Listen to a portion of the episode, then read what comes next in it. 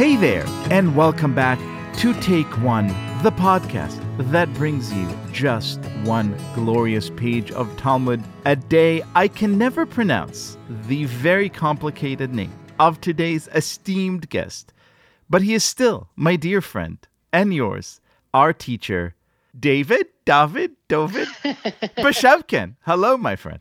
The best way, if we have learned anything from Talmud, is to just kind of fulfill all the opinions. And I think you just nailed it now with my first name, and I appreciate that.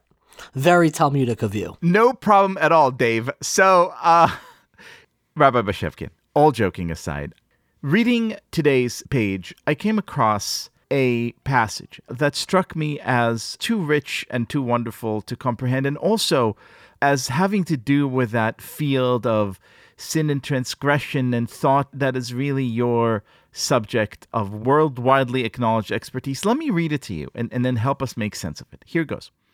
The Gemara asks, with regard to what principle do they disagree? The Gemara answers, Rabbi Yehuda Hanasi holds, it is preferable to a chaver that he commit a minor transgression, namely separating tithes from produce that is not adjacent to the produce they seek to exempt, so that an am haaretz will not commit the major transgression of eating tevel on his account. And Rabban Shimon ben Gamliel holds it is preferable to a chaver that an am haaretz commit a major transgression and that he himself not commit even a minor transgression. So without going into the intricacies of the very particular sugiot or questions that are being discussed here, I gather that what we're talking here is whether or not it is permissible for you to commit a minor sin so that your friend who may not know as much or may not be as aware not commit a far larger sin, or is it the opposite? Am I correct?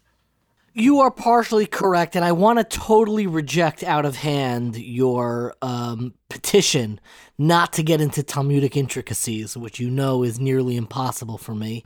Um, I can I'm try. Sorry about that, but this is actually fascinating because I think this is a a callback, a a throwback Thursday, if you will, to an earlier Talmudic discussion that we had probably six months ago. Because six months ago on this very podcast, between me and you, we discussed a passage in Tractate Shabbat. Remember that? Those were good times uh, before you needed a protractor and detailed knowledge of geometry to get through the page. And we spoke about the question, which the Talmud said almost blankly, that we never tell anybody to violate a small commandment in order to help their fellow friend. Right. The Talmud said in Hebrew, it says, V'chi omrim la'adam chet b'shvil sheyizke chavercha, meaning the Talmud took it for granted that do we ever tell somebody to sin in order to help their friend? And if you go back all the way over there to Shabbat 4a, which is where we had this discussion, it seems to contradict that one of the opinions over here who does say in this circumstance, somebody who has produce that hasn't been properly prepared should in fact violate the law in order to help his lesser educated friend eat from it. And how do you square those two together? I thought we never tell somebody to do that. And if you look on that page, and again, this is totally in violation of the 2020 Talmudic Intricacies Peace Accord that we just tried to broker about 10 minutes ago, 5 minutes ago, 30 seconds ago. But whatever it is, the distinction that the Tosfos on the page in Shabbos say, which is the great medieval commentators from Europe, they say that the main distinction is whether or not you are responsible for that transgression of your friend.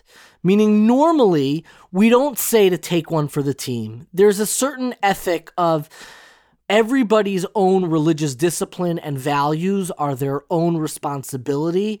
And I'm not going to go out of the way and violate, diminish, um, change, evolve my own religious ideals just because somebody else is in a pickle. Th- there's a certain sense of ownership over there. That's what the Gemara in Shabbos, the Talmud in Shabbos on 4a was saying. But over here, the distinction is, is that it was really this person's responsibility to fix and prepare the produce properly. And they were negligent with that responsibility. And now somebody who's not as well educated is stuck in this bind because they're about to eat it and they're going to violate a big giant sin so instead of doing that, because this person is responsible for the quandary um, on our page that we're discussing, we do in fact tell them that even though normally we don't take one for the team and violate a prohibition for somebody else, in this case we do take one for the team. And I think it gets back to that question of personal responsibility that in normal circumstances, you are responsible for your religious ideals and your religious practice. And we don't go around like uh, detectives figuring out, well, are you doing it the way you should be doing it? And let me take one for my team and give you some of my points so everybody's equal. There's a very individual relationship that we're cultivating with our religious ideals. But when you yourself are responsible for somebody else's Torah problem or religious ideals that they're violating something due to something that you should have done in your hands, in that case, personal responsibility trumps your own relationship with your religious ideals. And what a lesson that is for any time, but I think this particular moment in history, you know, especially. I cannot thank you enough, and I think that this is the moment that we're in the moment of, of negotiating between kind of that collective religious ideals or collective ideals that we deal with and people who don't reach those ideals maybe in the way that we conceive of them or we would want them to. And that's exactly what these passages are negotiating between. Amen to that. Rabbi bashevkin as always thank you for being our guest. An absolute pleasure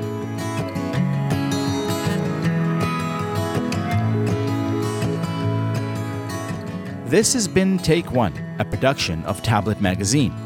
If you enjoy this show, please go and rate and review us on iTunes or whatever platform you use to listen to podcasts.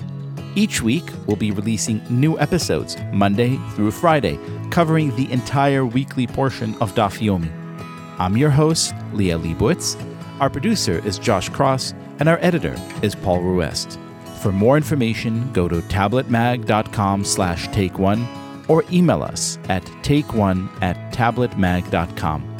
I hope we've made your day a little bit more Talmudic, and we'll see you again soon.